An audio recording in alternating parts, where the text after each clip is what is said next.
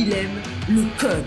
Il faut que la communication soit codée, mais de façon claire et transparente. La rigidité, c'est pas pour nous. Mon nom est Francis parent et vous écoutez le Sandro Show. Mais le plus important, c'est qu'il est bélier. L'autre jour, je t'ai parlé de mon essoreuse à salade et aujourd'hui, j'ai envie de te parler de l'invention du siècle qui s'appelle le chauffe biberon. Et encore là, je vais revenir un peu avec la même introduction de mon, essoreuse à salade. Si tu ne sais pas c'est quoi un chauffe biberon, ta vie va sûrement mieux que la mienne.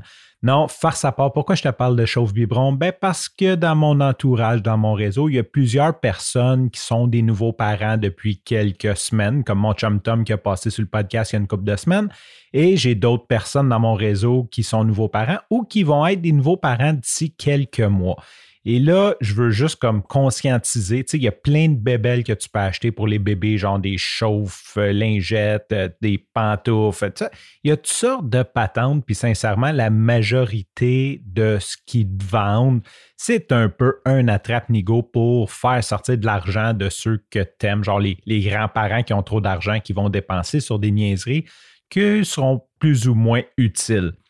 Mais s'il y a un accessoire qui est utile, si tu as des amis dans ton réseau qui vont être parents bientôt, puis que tu veux vraiment offrir un cadeau qui a de l'impact, qui vont vraiment apprécier, qui vont euh, quasiment, je dirais quasiment un cadeau empathique, c'est définitivement le chauffe-biberon. Pourquoi? Parce que le chauffe-biberon, tu mets le biberon dedans. Euh, sur le biberon, il y a des lignes. C'est écrit combien il y a de millilitres ou d'onces. Sur, le chauffe-biberon, tu rentres le nombre d'onces et automatiquement, il chauffe à bonne température pour qu'il soit assez chaud pour que le bébé puisse bien le digérer et pas trop chaud pour ne pas le brûler.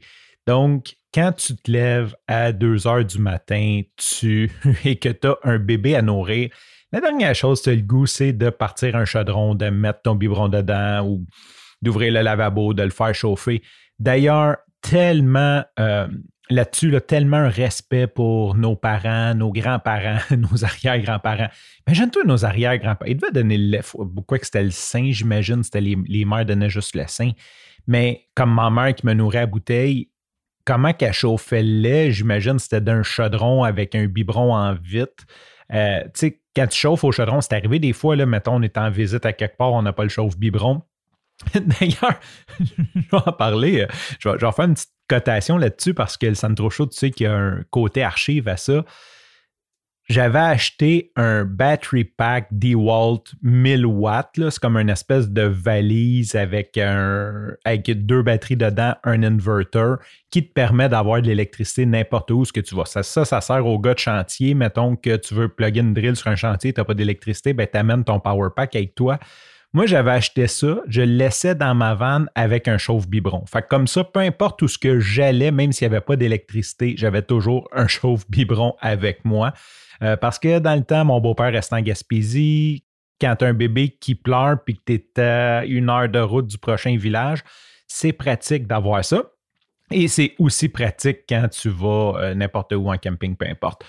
Petit aparté, donc ça c'est moi, euh, oui, c'est vraiment mon style de dépense de gars d'acheter une batterie à 300$ pour avoir un chauffe-biberon dans l'auto parce que ben, c'était pratique et sincèrement, je ne le regrette pas. Donc pour finir, respect pour ma mère qui devait sûrement chauffer mon lait trop chaud, me le mettre dans la bouche qui était trop chaud, là, je me mettais à pleurer trois fois plus, ça devait le rincer ça devait pas être euh, super, super, super cool comme expérience. Donc aujourd'hui, on met le biberon, on met le nombre, on rentre un chiffre dessus, on fait start et ça va très, très vite. Le système, c'est que tu mets un petit peu d'eau. Donc c'est une eau, un élément qui chauffe très rapidement qui va faire bouillir ton eau et qui va faire chauffer ton lait à la vapeur en quelques minutes à peine. Ceci dit, quand t'es nouveau parent, le quelques minutes à 2 heures du matin, les deux yeux collègues, un bébé qui pleure d'un bras, c'est quand même long. Sur ce, je te remercie pour ton écoute. Je te dis à demain et bye bye.